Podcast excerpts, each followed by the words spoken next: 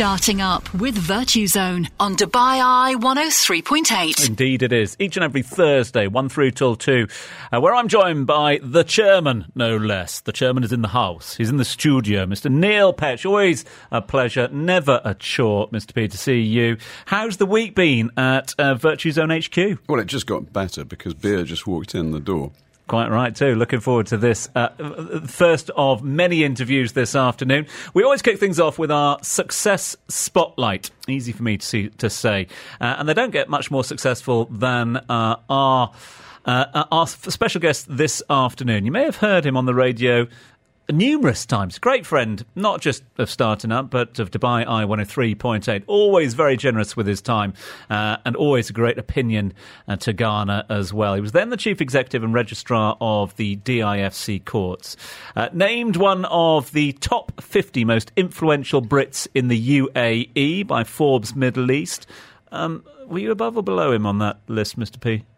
Uh, absolutely non-existent what? on that list. Uh, but I, am going to give a shout out to Mark actually, because in my experience, as startups, we need to recruit people with expertise. But so often, the more expert you are, the less commercial and real life you are. And Mark's one of the best examples of combining the two. There you go, Mark. He was appointed as an officer of the Most Excellent Order of the British Empire by uh, Her Royal Highness Queen Elizabeth uh, II in her uh, 2013 birthday honours list uh, for his work strengthening relations between the UK and the UAE. Since then, he's been around the world as a commercial advisor and an international speaker. It doesn't end there. He's a lawyer, he's a futurist, he's a pilot, he's a dark darn good bloke as well, and he joins us live in studio. Welcome, Mark Beer, OBE. Oh, that's very kind. And the last bit, the good bloke, that's probably the best accolade of all of them. Thank you. It's so wonderful to be back. Gosh, Dubai is absolutely on fire, isn't it? I haven't been, not just the temperature, uh, you know, economically, commercially, the SME sector, what Virtuzone is doing in empowering SMEs. It's it's just fantastic to be back. Listen, um, I'm going to be uh, uh, uh I'm going to be a little bit greedy on this occasion because I'm off to a graduation a little later later on uh, this afternoon. Um, we want to talk about you, what you're up to now, what you've been up to uh, since you left DIFC, etc. But it certainly seems that law and the studying of the law has helped you along that path as well. Have you ever sat throughout your illustrious career, Mark, looked back and gone, wish I hadn't studied law? Never. Absolutely never. I started working in summer holidays in a law firm when I was 16, and I never looked back. Um, and I, when I chaired the Oxford and Cambridge Society here, parents would often come up and say, you know, my child wants to study law and what do you think? And, and, and students would ask me, you know, should I go and study law at university? And quite often I'd say to them, well, what's your motivation? Why would you want to go and study law? It's one of the hardest courses to get into. It's one of the hardest courses at university in terms of a constraint on your time. It's one of the hardest jobs to get a trainee contract for. You're really entering, it's like medicine. You're entering a profession, but it's an incredibly hard profession. Why would you choose that? And I'd say 80% of the time people say, well, you know, I see it on TV or I'm going to make some money. You know, lawyers are rich. And, and, I always, in the nicest way, counsel them and say that's not a, it's not a good reason to get into law. Yes, if you get into law, you may well, you know, make a lot of money. Mm. But that's not your motivate, and it's never been mine. The reason you get into the law, and the only reason to get into the law, and what will drive your success in the law, is a genuine desire to help people. Mm if you have a genuine desire to help people, if it if it motivates you, if you get energized when you, you can solve a problem for someone, if that's what you love doing, the law's for you. People say, "Well, I'm a good at arguing." I say, "Yeah, but that's you know that's not what the law's about. You know, it's it's really not like TV. You don't stand up in court every day like Rumpole and argue your case and, and beat the other side by brilliance. There isn't a needle in a haystack. It's a process of assimilating complicated facts." And applying them in a way that helps move something forward. and if that's helping someone and that is that what drives you, then you'll be a fantastic lawyer. Mm. And and that's in everything I've done in my career, it's been about how can we help people to achieve their goals or to get away from a stressful or difficult situation. And and I still I love it every day. I wake up in the morning and think, who can I help today? What can we do today? It's it's wonderful. What percentage of your time, Mark, are you actually poring over legalities rather than being the ambassador for a number of the projects that you work on? Well, I really enjoy um, detail. I really enjoy taking a large amount of information and trying to assimilate it, process it, you know, write it down, put it into an order, a structure, try and link the pieces together. So I spend, when I do do that, I'll turn the phone off and I'll turn everything off and I'll sit and I can spend two, three hours doing that and I love it. The intellectual challenge. Um, equally, when you're on the phone to someone and they're in distress or they want to achieve something and you know the solution, you can see the solution, you can help them get there, then that's also a really positive way to spend the day. So, of my day, uh, as you know, I have an amazing wife and five fantastic children, and they also present opportunities to help people along the way. So, of my day, from waking hours until going to bed, I feel like I'm always generally there trying to help somebody achieve something or, or do something. I, mean, I suppose one of the things that we at Virtuzone are proud of when we're talking to global uh, businessmen is we've got two international financial centres here. You've been something of an ambassador for initially DIFC and, and, and beyond that now. How, how, how do you sell that vision? Because this is a big part of, of the UAE's USP, isn't it? The vision is about choice. Uh, and it and it boils down to the what I think is at the core of one of the UA's values, which is tolerance. And tolerance go hand in hand with choice, allowing people that freedom of worship, that freedom of religion that we've seen in the recent reforms to the law, um, particularly when it comes to inheritance and the like. And that, there's federal law and local law. But equally, if a business person feels more comfortable in environment A or environment B or environment C, what city, what metropolis wouldn't want to offer that business person the place that makes them feel most comfortable, to be tolerant of what they like? And the, the, the International Financial Centre model was built as a replica of existing financial centres modelled on New York and London and Singapore, Hong Kong, and elsewhere. So it was a way in which you could say to institutions, if you feel more comfortable in that type of environment, we've got that environment for you just here. If you feel more comfortable in a different type of environment, we've got that for you too. If you're more familiar operating in this language, you can operate entirely in this language. And in this language over here, you can operate entirely in that language. So it was a way of offering choice to business around the world to say this can be your home and you can feel comfortable and familiar with the way in which the systems operate. Commercial question for you, Mark. We, we had the uh, Chief Operational Officer of WIO on, on a couple of weeks ago. They've started onboarding Chinese customers. We've had a wave of Russian speaking people coming in, and that's why you were probably sat in a traffic jam uh, earlier today. The Chinese investment increasing as well. Obviously, the dirham is pegged to the dollar. What's DIFC's role in, in that and allowing business people from all over the world, providing they're the right kind of person to be able to transact efficiently? Well, the starting point is the central bank, and the central bank has always been visionary in its acceptance of um, international trade. Um, and if you start at the central bank and work your way down from the central bank into the financial centres, um, the UA provides this environment where if you want to trade in multi currency, you want to do something very complicated, let's say, then there are institutions in the financial centers that are world class that can help you. If you want to do, say, pure trade finance, then you've got amazing institutions that are that are onshore and mm-hmm. possibly also dirham type of denominated business you do onshore, international transactions, the model was you do those through the financial center. But there's always going to be a home for business to succeed. That's that was the concept, right? You never want to turn someone away because you can't accommodate their wishes, provided and it's so important, Neil, you mentioned it, provided it's done in accordance with the the laws and the policies and the and the, the culture inherent in this region. I was at a panel discussion last night, and a lot of the discussion was around, well, it's different here, as if different is bad. Mm. And I said, but you're looking at this through the wrong end of the telescope. It's different, but different isn't bad. Different is different. Mm. So let's understand that before we get into an overt criticism, let's actually look at the differences. Let's understand it. You know, I always used to hear, oh, the civil law. Oh, it's nowhere near as good as the common law. Then I go to a, a, you know another meeting. Oh, the common law. It's nowhere near as good as the civil law. And, and the truth is, they both have good good components, and they both have components where they could learn from each other. What we tried to build in DIFC was what the Canadians call a trans-systemic system. That is, you take the best of both yeah. and you put it together. So if you look at the enforcement regime in DIFC, it's a civil law system because that is by far the most efficient enforcement system in the world. But if you look at, say, taking evidence, you know, listening to people, witnesses, that comes from the common law. So we took that system. I've got to ask you, uh, whilst we got you here, Mark, about the future, if I may. You, of course, um, uh, are a futurist by trade, as one of the many talents that you bring to uh, thing, and have been very, very open about embracing the future, uh, whether it be on the planet that we currently call Earth or elsewhere in the solar system.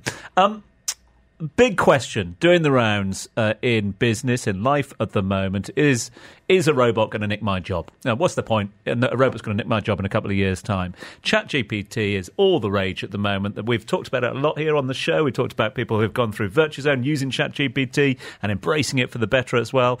Uh, the legal world, though, are looking over their shoulder saying, oh, hang on, we've been singled out as the profession that might be on the, the wrong end of ChatGPT. Are you worried about artificial intelligence? Not worried at all. Embrace it. Absolutely embrace it. Um, the website, the absolutely um, wonderful and, and uh, as credible as you would expect it to be website www.willarobottakemyjob.com my favorite. Suggests that lawyers aren't don't have much to worry about. Last time i looked it was 5% i think that's wrong.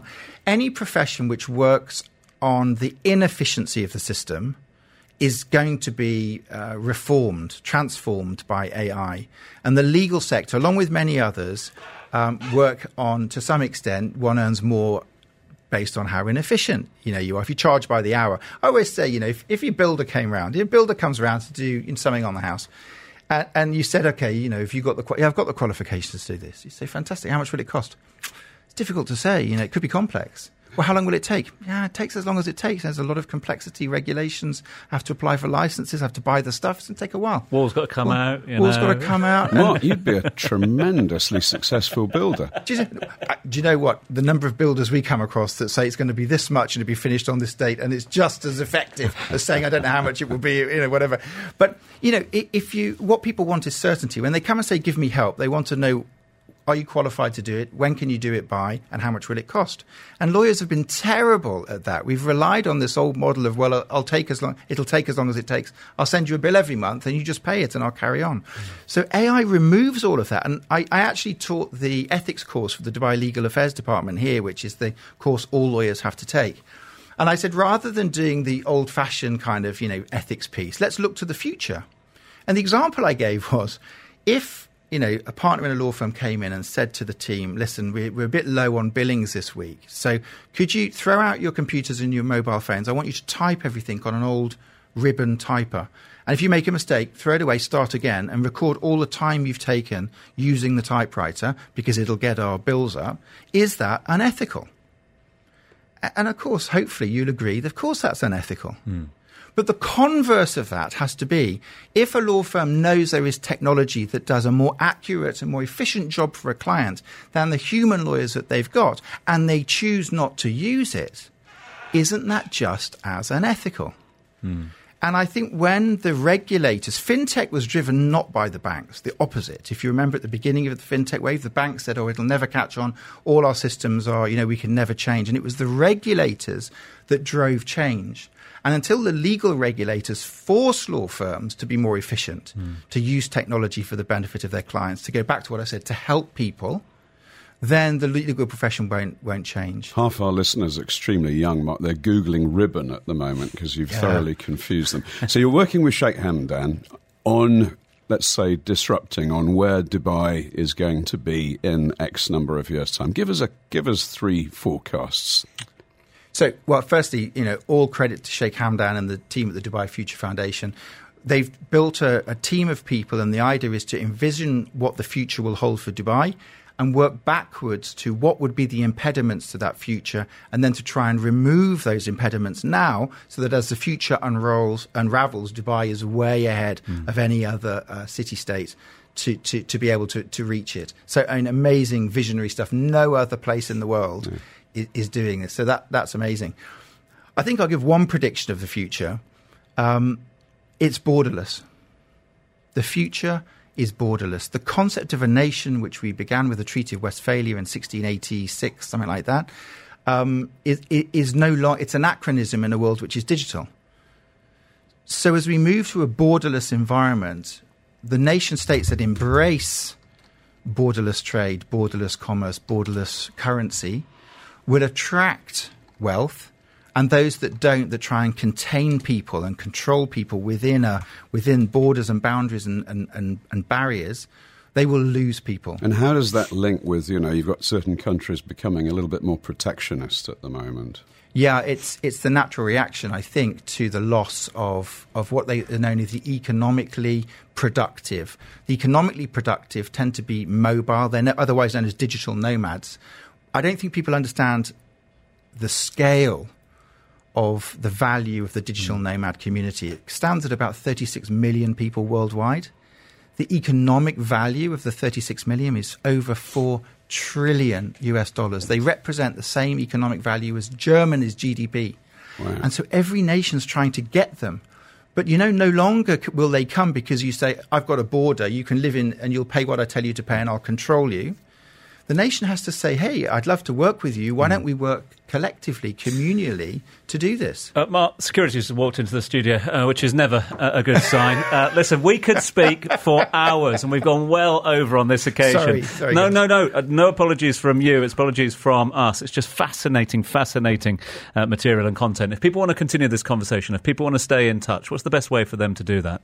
Oh, uh, just search my name online. There aren't many of us. uh, Mr. Beer, OBE, uh, Mark, thank you so much indeed. Great to have you back here in Dubai. Enjoy your stay, and thank you so much indeed for popping in. Thanks, Tom. Thanks, Neil. Starting up with Virtuzone.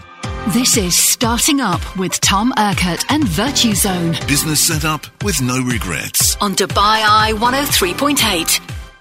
Now, welcome back to Starting Up with Virtuzone. Huge thanks to Mark Beer, OBE, for joining us live in studio for our Success Spotlight. Now, and we turn our attention to the big talker of the day. Many businesses uh, start out as a one person team, one person with a dream. Uh, and as your business grows, so should the team. The dream becomes the team. And while there are thousands of layoffs in, well, across the world right now, the UAE, touchwood, seeing the exact opposite, or certainly not as much as we are in other parts of the world. Many businesses here are, in fact, expanding at the moment. About 60% of the businesses hired more people last year and spent 17% more on salaries. That's according to the latest data released by the employee benefits platform Bayzat. Hiring your first staff can be tricky. As a founder, you're really taking a risk by trusting them and letting them run the company with you. So, how do you hire the best talent for your startup? Question is, ask the best recruiters. And that's exactly what we have in studio as well. A question we're going to answer in the next half an hour or so with our special guests. Uh, the founder of McCabe and Partners, and an executive search company based here in the region, is Mr. Ben McCabe, who's been kind enough to join us. Ben, good to see you as always. Thank you very much for the invitation. Good to see you too, Tom. Nice to have you on board. Uh, and Paula Jacobson has worked for, get ready, Huda Beauty, no less, before setting up her own people, her own culture consultancy called Do the Most. Paula, lovely to see you. Thanks for joining us. Thank you for having me, Tom. Um, question for you both to kick things off. When do you know it's time? When do you know it's time to to take the the leap of faith, if you are, and start hiring your first staff? I mean, you go into these sort of ventures thinking, I can do it all myself. I'm a superhuman. But when do you start hiring? Well, let's start with you. So I would say when you're at 80% capacity.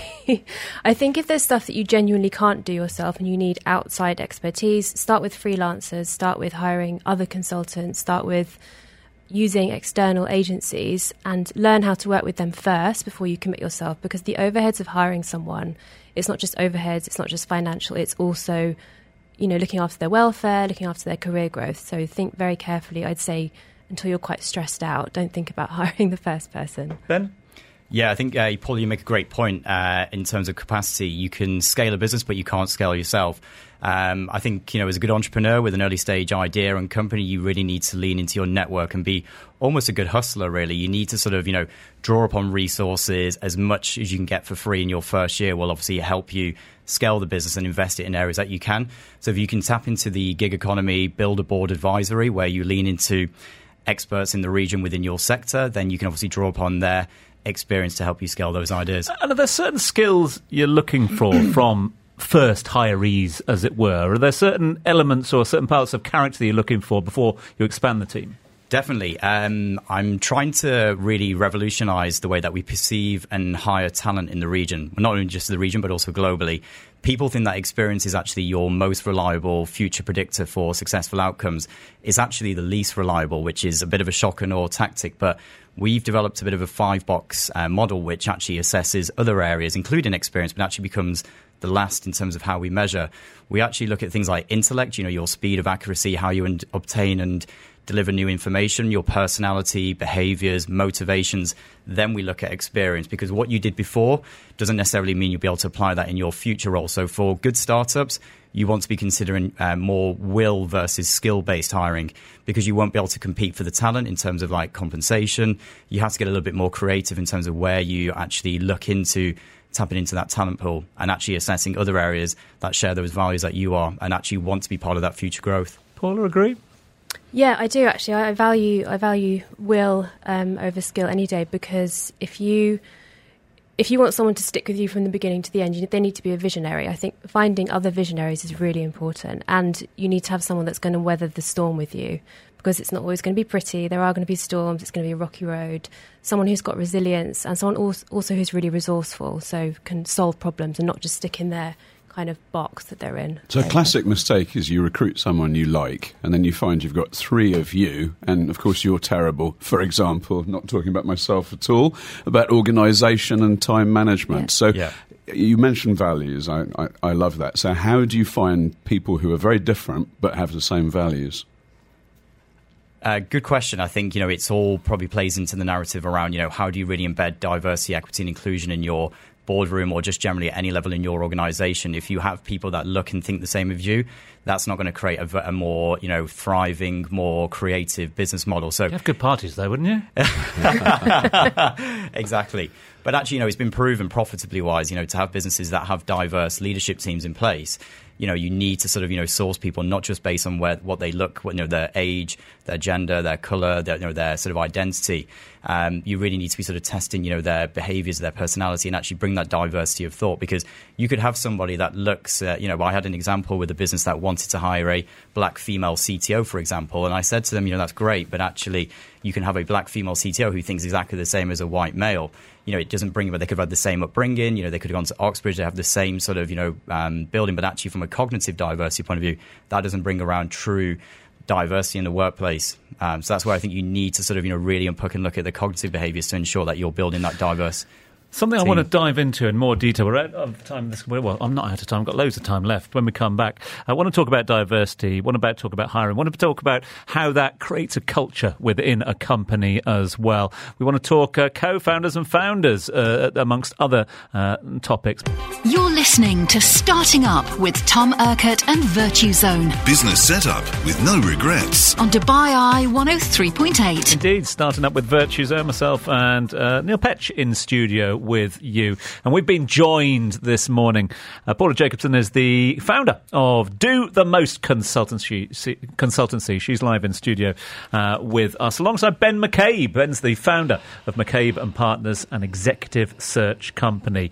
Company culture Paula. Let's dive into that now, if we can. Again, going back to Ben's point a little uh, earlier on about uh, uh, early hires and what sort of skills you're looking for and the experience you're looking for, etc. How important that is that to sort of set a company culture, or do you think you need to be thinking about company culture even before you start hiring?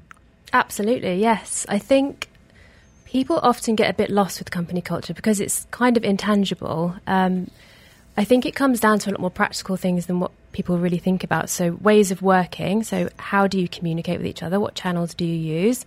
How often do you meet? Um, also, things like working hours. Do you offer remote working?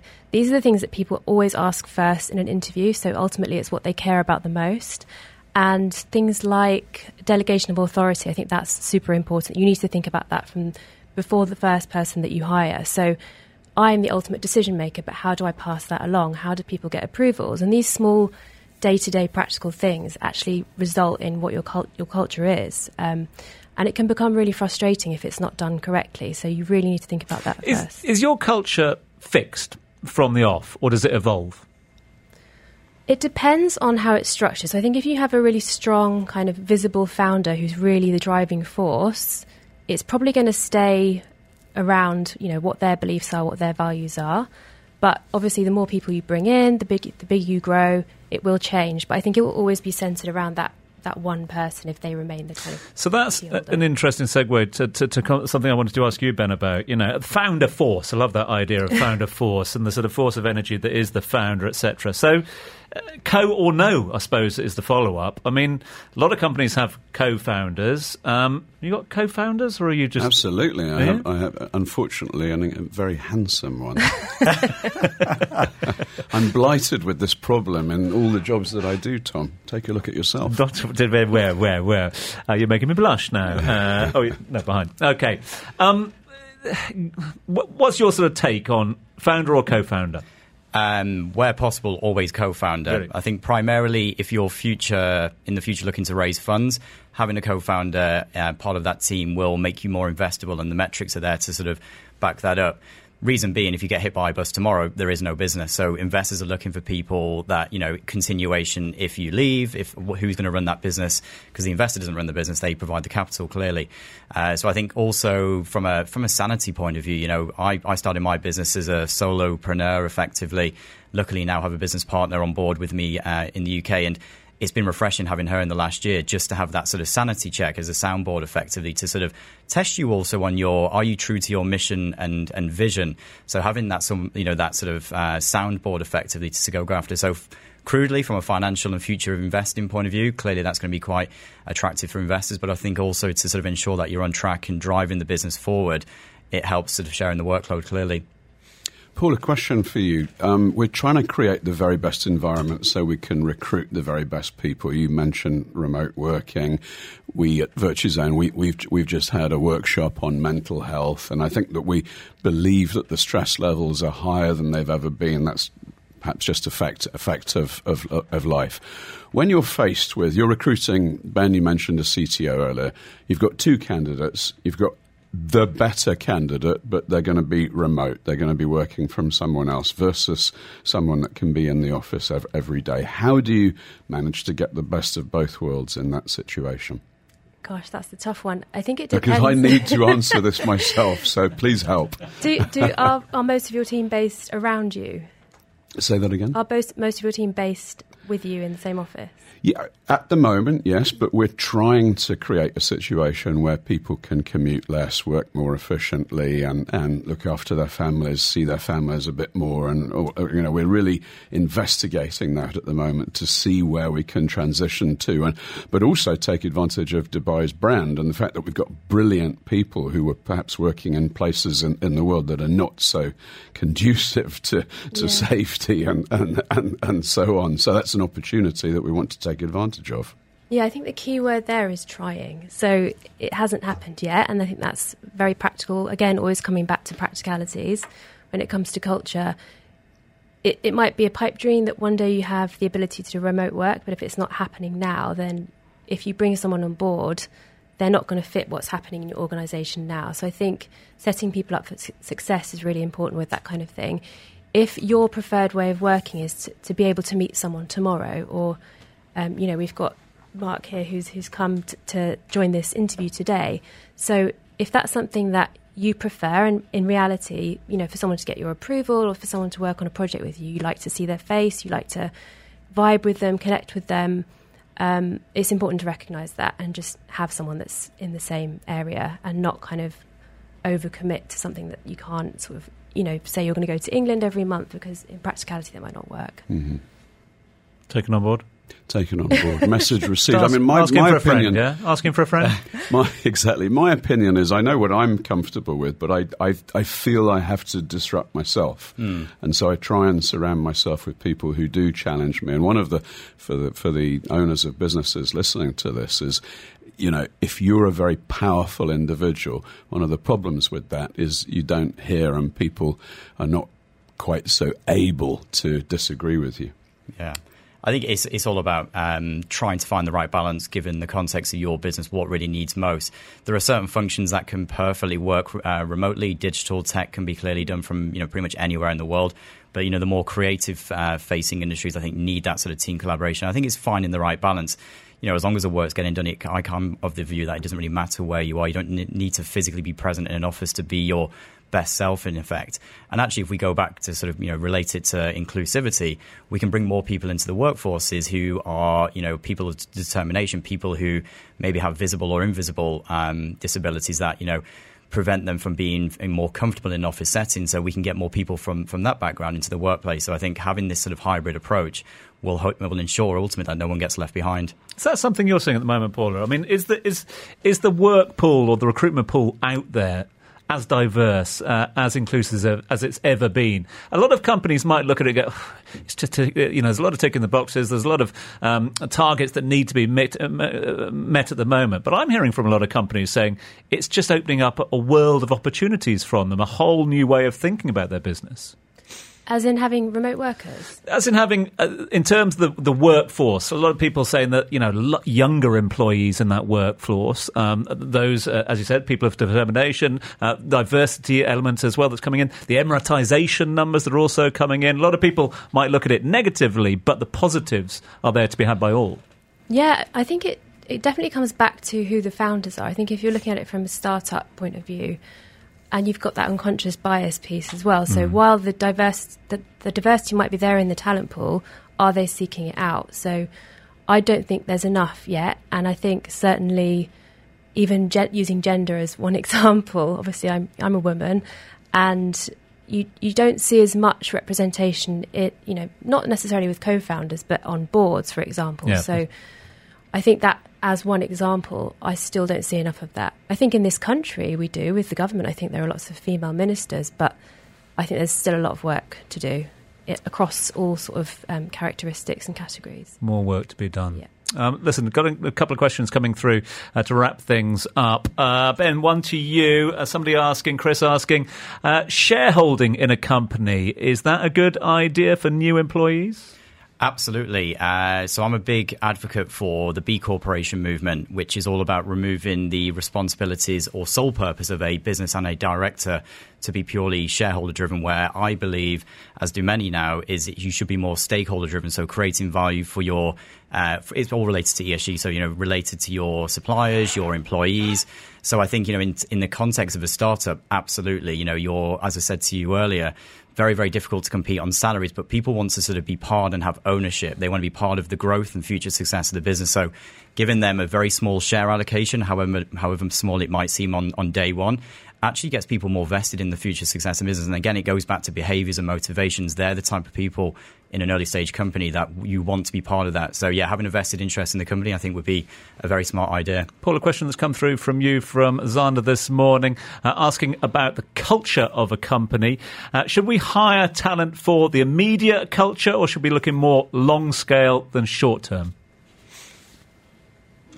I think long scale because like I said when, when I was talking about someone weathering a storm with you, you, you need to have a long term goal. I think that's one thing that surprises me a lot with people that I speak to. They don't actually have a three or a five year plan, which might not sound very exciting or cool when you're starting up a business, but you need to be thinking of things for the long term. You know, how is someone going to grow it and grow in your company and, and be that visionary with you?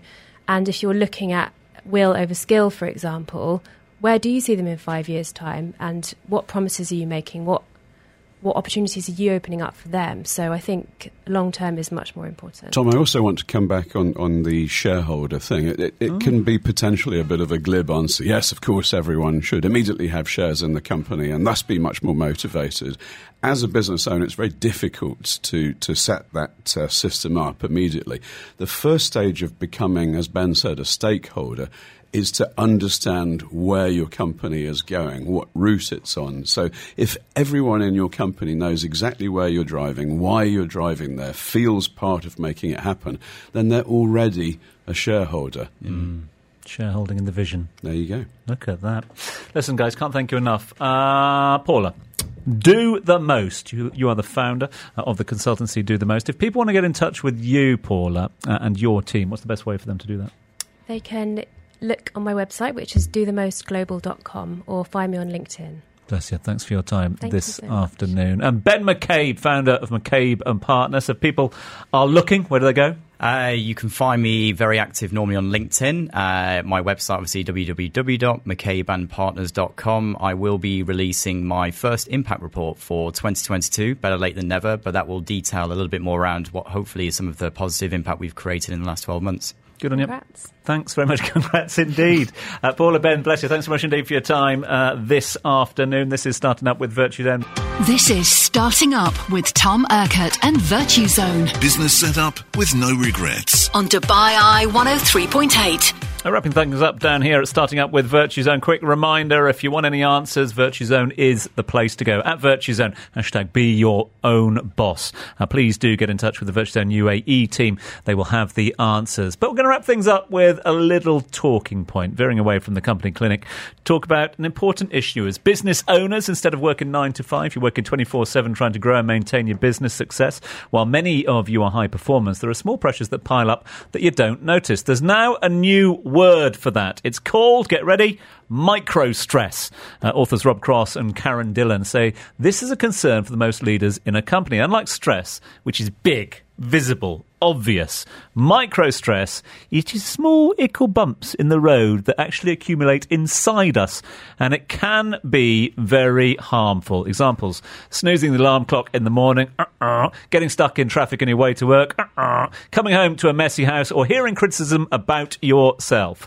Uh, Neil's still in the studio with us, and Mark's been kind enough to stick around in studio with us, so interesting to get both their thoughts on this one.